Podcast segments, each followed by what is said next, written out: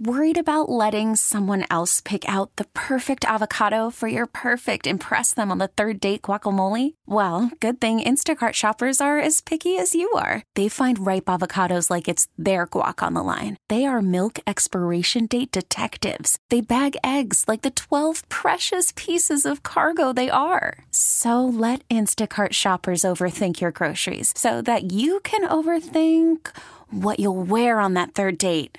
Download the Instacart app to get free delivery on your first three orders while supplies last. Minimum $10 per order, additional term supply. Welcome to the Rusk Report on ESPN AM 1520, blanketing 17 states and much of Canada, as we have received letters as far away as Scandinavia and New Zealand at ESPN AM 1520. My guest today is an author, well known in the television field, entertainment, Paul Noble, and he also has a lovely wife, Paulette Cooper Noble. The book is My First 83 Years, but looking at him in person, I think he looks about 63. Paul Noble, a Queens, New York native and Cornell University graduate, has produced Eleanor Roosevelt's television show, Bishop Fulton J. Sheen's program, Midday Live, and numerous other programs. After retiring from Lifetime Television, where he chose movies, he moved to Palm Beach, Florida, where we're taping with his lovely wife, Paulette Cooper Noble. A man of tremendous accomplishments. He under, understands the entertainment industry frontwards and backwards. And we're going to be talking about this book that our listeners throughout the U.S. and Canada can go to Amazon and buy this book. It is My First 83 Years by Paul Noble, our guest today on the Rusk Report. Now, Paul, in this book, you have a whole chapter on Eleanor Roosevelt, the former First Lady of the United States, who was a flamboyant woman, a colorful woman. Flamboyant? I don't think I would use that word at all. Okay, how would you describe her? Well, she certainly was more gray than flamboyant. Okay. However, her personality and her compassion made her an extraordinary force. Uh, you know that Harry Truman called her the first lady of the world. She was the woman who shepherded through the Declaration of Human Rights at the United Nations. This is after her husband passed away. So she indeed had a second life after being First Lady. Uh, a woman whose compassion never ended right up to the end. She, uh, she died at the age of 78, by the way, still taping television shows, still lecturing on the circuit, and still writing her daily columns and so on. She was an amazing force. Uh, there's never been anybody like her since that time, and there was never anybody like her before that time. She invented the idea of a first lady in a sense because she had the energy and the stamina and, as I said, the compassion that maybe a hundred people had all rolled into one. Sounds like an amazing woman. Uh, I, I never met her, but it's it's a very interesting chapter in your book. Actually, it's two chapters on Mrs. Roosevelt. We did two chapters. The first chapter is really about uh, her first year working uh, at WGBH TV in Boston and at Brandeis University on the campus of Brandeis, where we taped the show. And we talk about her meeting with uh, JFK and so on. It's really an extraordinary story. That story in itself is, is almost worth a book. As you know, uh, JFK needed as much support as he could get politically, and he thought that Mrs. Roosevelt's support would be truly helpful to him in terms of winning the election. And so he wanted Mrs. Roosevelt on the show, and he acceded to her wishes to do a few things. One was to promise that he would institute a Peace Corps, a national, international Peace Corps, if she supported him. And he also agreed to be on our television show and announce it on that show. And that that program, which was the second time we worked with JFK, was done in the White House basement, in the very room in which Franklin Delano Roosevelt conducted his fireside chats. Now, do you know what a fireside chat was? Oh, I know what they were on Yeah. radio, where he spoke very warmly and matter of factly to the people of the United States. And he did that to help us get through the Great Depression and the Second World War. He did 30 odd shows out of this room in front of supposedly a fireside. It wasn't. It was a room under the west portico of the White House in the basement, no fireplace in sight. But it was the only room at the time in the 30s and 40s that was soundproofed in the White House. And that's why they chose that room. Well, by the time I got to it in February of 1961, a few weeks after he was inaugurated, uh, this room was stuffed with all of the furniture that Jackie Kennedy had relegated to the basement because she could not stand Mamie Eisenhower's taste in furniture. So she, all the furniture was there.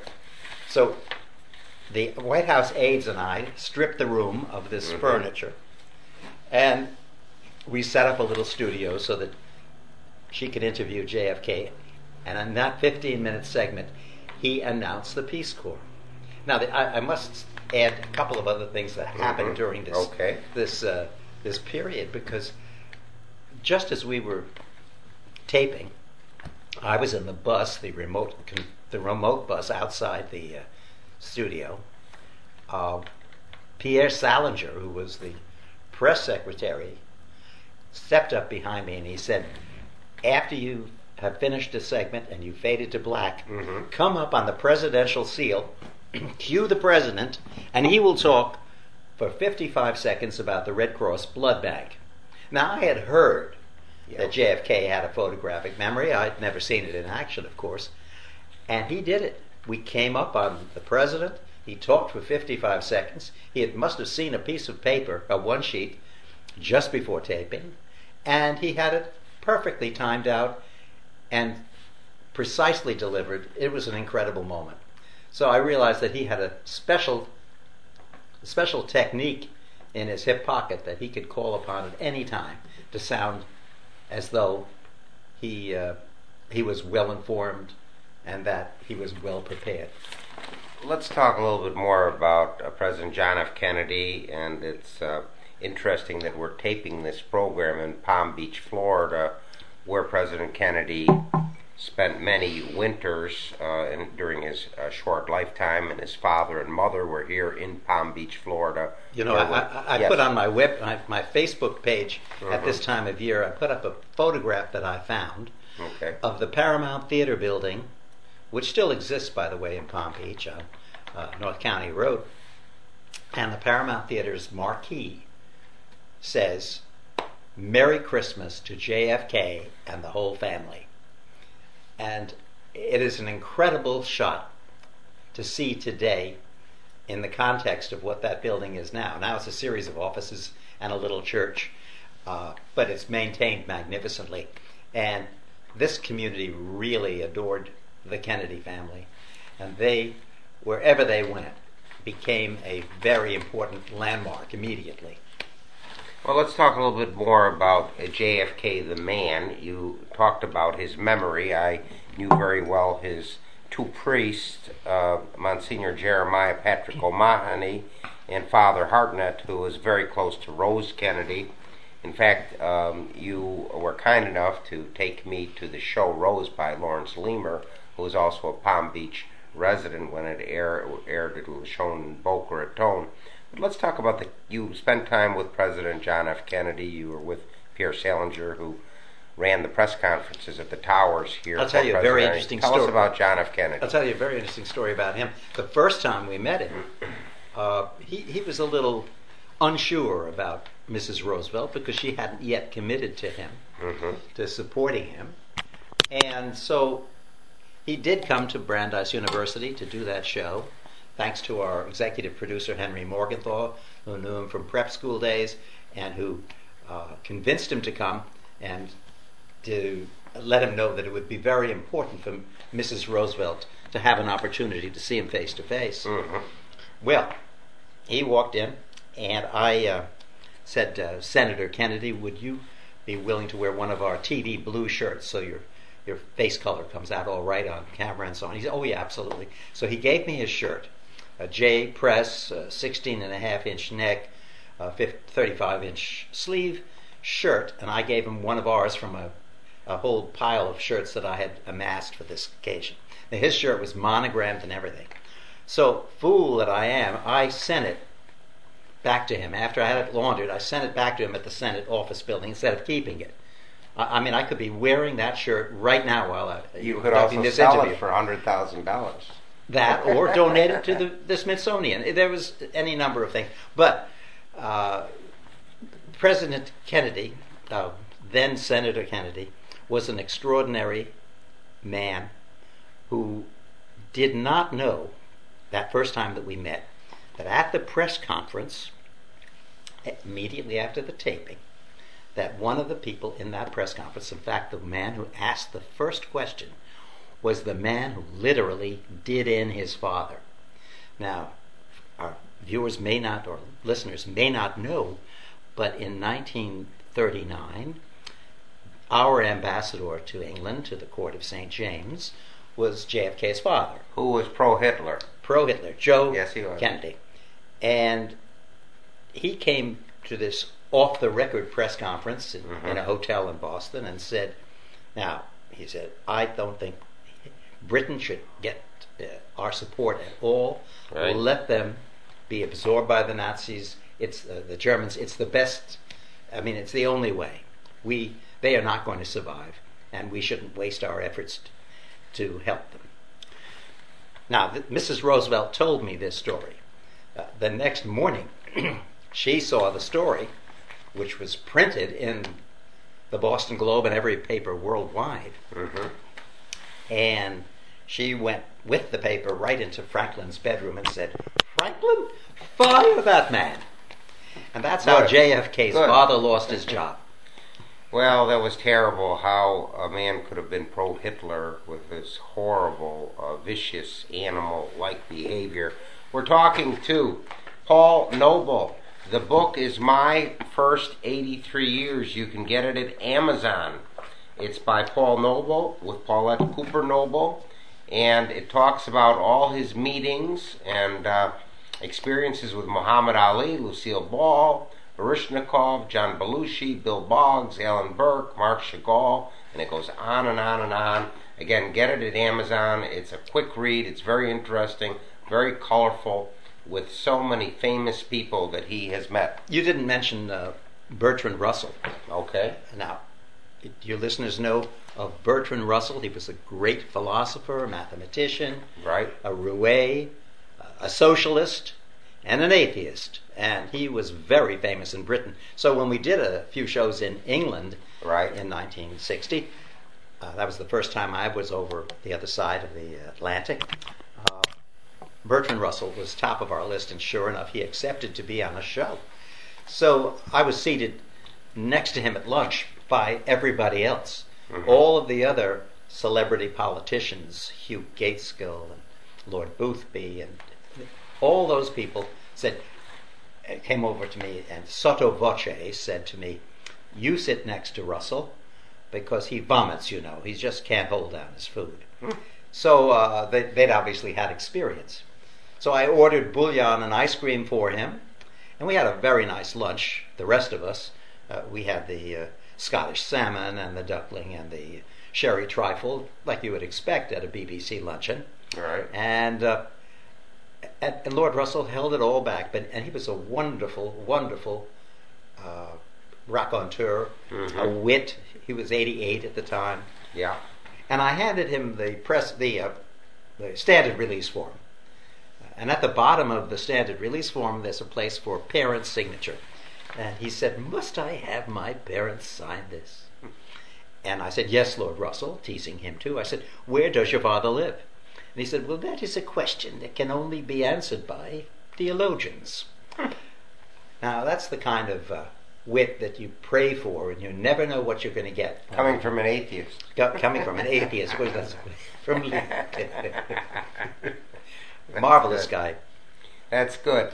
Well, if anyone is listening and would like to drop us a note, we'd like to hear from you. Please write to Brian Rusk, ESPN Radio, 500 Corporate Parkway, Suite 200, Buffalo, New York, 14226. We always read cards and letters from our Canadian and European listeners. Please subscribe to the Ampol Eagle newspaper that has the latest events on polkas and Polish culture in Western New York, the Ampol Eagle newspaper. And this program follows many we've had with authors in the last 30 years, including Morris West, author of Shoes of the Fisherman, General Alexander Haig, who wrote Caveat, and Douglas Fairbanks Jr., who wrote Salad Days. Drop us a note. We'd like to hear from you. For those who just tuned in, Paul Noble, a Queens native and Cornell University graduate, has produced Eleanor Roosevelt's TV show, Bishop Fulton J. Sheen's program Midday Live, and numerous other programs. The book, again, is My First 83 Years. It is available at Amazon. We're talking about the highlights of the book. Now, you're not Catholic, but you had great admiration for probably one of the most prolific and brilliant Catholic leaders in the last century, who you were involved with his television show, Bishop Fulton Sheen. Tell us, what was he like? Was he this big TV star? What was he like? Oh no, about as humble and as uh, amusing as uh, anyone could be in that exalted position. You know, in, in 1939, well before I was in the television business, but in 1939, he uh, conducted mass at the skating rink at Rockefeller Center mm-hmm. in a test broadcast for the then fledgling channel in New York that RCA had just set up. This is about the time of the World's Fair in 39. But Bishop Sheen did, did, did the Mass. He, I don't think he was yet a bishop. I, I think he was just a, a, a, priest. I just don't know. Anyway, he. Um, the reason I know that is because the fella I worked with who directed the show for us, Leo O'Farrell, was a choir boy in a local New York City parish who was invited to be in the chorus behind Bishop Sheen during this Mass. So he had later joined this our station, Channel 5 in New York, in the 50s. Uh, and he then, as an adult, moved up the ladder until when Bishop Sheen was ready to do a color series, Leo became his director. So Bishop Sheen had a long history in television, and he really understood the use of the medium. He knew how to look into the camera, something that not everybody learned. Uh, I, I, I always tell people when I prepare them to go on television, don't worry about a huge audience. Just think of one woman in hair curlers standing at her ironing board and try and get her attention. Well, he, he had that perfectly done. He had these thick set eyes, which helped also. Uh, he was a really great communicator, and he never talked above the audience, but he made he brought he brought them up to a level of philosophy and of spirituality that very few people ever considered doing. And so he was a real competitor to Milton Berle, Mr. Television, who was next door on Channel 4 in those days. And he had a great sense of humor. He, he wasn't uh, above telling jokes. Do you want me to tell you the, the joke that I, I use as an the example? The, yes, that, in fact, uh, uh, noted uh, entrepreneur and international business leader John Castle, chairman of the board of Castle Harlan Inc., when I uh, read from Paul Noble's book, again, the book is My First 83 Years, The Joke, Castle was just thrilled and laughing so hard. So tell us the, the famous joke of Bishop Sheen in the book my first 83 years, Paul Noble. I don't know where he got this joke, but it, it, it was it tickled him. So he told it more than once that I can re- recall. Uh, a man goes to his barber and says, uh, "I need a particularly good haircut right now because I am going to to Italy." And the barber said, "Wonderful. Uh, how are you flying?" He said, "Well, we're going Pan Am." And Bishop, uh, uh, the, the, the, sorry, the uh, the barber says, "Oh no, you, you can't go Pan Am. That's a terrible airline. It's always late." And, and where are you staying? Well, we're going to stay at the Excelsior Hotel on the Via Veneto in Rome. Oh no, what a terrible, decrepit place that has become. And what are you going to do while you're in Rome? Well, we have a private audience with the Pope at the Vatican. Oh, that's impossible, the barber said. You'll never, ever get to see him. Three weeks go by, and he comes back for his haircut. And the barber says, Well, how was your trip to Italy? He said, It was sensational. We went Pan Am. Not only was it on time, but they bumped us up to business class. It was just, uh, we slept all the way. It was wonderful. We got to the hotel. They gave us a newly re- redone suite. We, they threw in the continental breakfast every day at no extra charge. It was magnificent. And the barber said, Did you get to see the Pope? Oh, yes, yes. We had a private audience with the Pope. And what did the, the Pope say to you? He said, Where'd you get that lousy haircut? it's a great joke. It's very good. And uh, it's all in the book, My First 83 Years by Paul Noble. And now I want to talk about Miss Lovely, your wife. We have it about five minutes left on the Rusk Report on ESPN AM 1520 radio. If you have any thoughts or comments, please write to Brian Rusk, ESPN Radio, 500 Corporate Parkway, Suite 200, Buffalo, New York, 14226. Now, Paul Noble is married to Paulette Cooper Noble. She has written 26 books, over a thousand articles, and has won nine writing awards. And the book that is so compelling is about her horrible, horrible experiences with Scientology, but also the book tells about her very tough uh, childhood, losing her parents to the horrible concentration camp Auschwitz in Poland. Let's talk about your divine first, wife. Let me just say that Paulette was never a member of Scientology. She was, a, she was an investigative reporter. Right. And she was outraged because outrage was almost her middle name. Her father was taken to Auschwitz uh, three days before she was born. Her mother, perhaps a few weeks later. She and her two year old sister were rescued from the back room of an apartment by a relative. They were shuttled between orphanages, and for a full year they were really on the run. Finally, at the age of 11 months, they found themselves. My, remember, my wife was 11 months old, her, sis, her sister 3 years old. They were about to be deported by train. And, you know, children, infants, young kids, they'd be murdered by the time they got there if they survived the train trip to Auschwitz. Well, a friend of her father's, her late father's, her friend of her father's, bribed a Nazi guard, uh, the same kind of guard that you would see in the movie Schindler's List, hmm and managed to get Paulette and her sister out and into another series of orphanages in Brussels, which was a bit safer. And Paulette was uh, adopted six after at the age of six, and brought to the United States. But outrage, as I said, was something that she understood. And as a young woman, she found a cult that was really upsetting the apple cart for a lot of people. Uh, she called it a cross between uh, the mafia and the Moonies. hmm And that was Scientology. Well and she, wrote, she wrote a book called The Scandal of Scientology. And today, her latest book is Battlefield Scientology, which she's co-written with the author of the bi- autobiography, oh, pardon me, the biography of Paulette Cooper, which is called The Unbreakable Miss Lovely.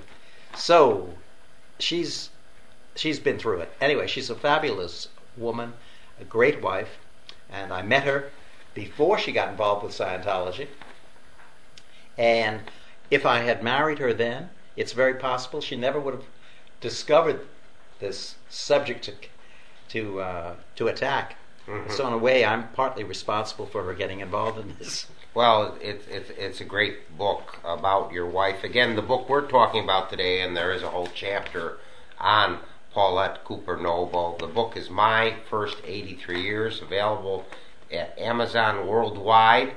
Uh, the author is our guest today, Paul Noble. He also spoke where we hail this program from in Buffalo, New York, at Daemen College with his wife. And we'll have coming up on this program former Ambassador Eric Javits, Congressman Chris Collins. Uh, special uh, thanks to those who contacted me regarding Judge Frank Caruso, Rich Kellman, who was with the NBC affiliate in Buffalo, and Mike Cracker with Unshackle New York. Let's talk about your next 83 years. The book is called My First 83 Years. What are your new challenges? Well, I'm taking notes for the first time. You know, for my first 83 years, I, I kept no diaries, no notes, Yeah. no, no tapes, and I had to reconstruct everything from memory. It took a few months, and then it took a few months to edit it. Now I, I think I'm going to set things down properly so that I really have a book ready to go. Uh, that's what uh, the, the main thing I think that's going to happen. I also, since this book actually was a fairly easy project for me, despite everything, uh, I think I might do some other writing too. Very good. Um, oh, golden era of television. You spoke on this in uh, Palm Beach, Florida, and around the country, and also at Daemen College in Buffalo. We have a minute left. When was the golden period of television? To be honest with you, it's right now. Uh, I know that the golden age is referred to the 50s, the great dramas and all. Well, that stuff is inconsequential, except as uh, a experimental laboratory for what was to come. I believe that the golden age of television is right now.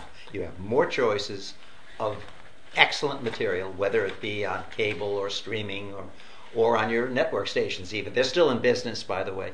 And so I am all for uh, supporting and celebrating the current television. Very good. I'm sorry we have to bring the Rusk Report on ESPN AM 1520 to a close. Uh, again, our guest has been Paul Noble, the author of the book My First 83 Years, available at Amazon. Again, please subscribe to the Ampol Eagle newspaper for events in Polonia and Poland. Special thanks to Kevin Carr, our director of production for 15 years. And thank you for enlightening us about your book, My First 83 Years, Paul Noble. Have a great week. Baseball is back, and so is MLB.tv. Watch every out of market regular season game on your favorite streaming devices, anywhere, anytime, all season long. Follow the action live or on demand. Track four games at once with multi view mode and catch up with in game highlights. Plus, original programs, minor league broadcasts, and local pre and post game shows. Go to MLB.tv to start your free trial today. Blackout and other restrictions apply. Major League Baseball trademarks used with permission.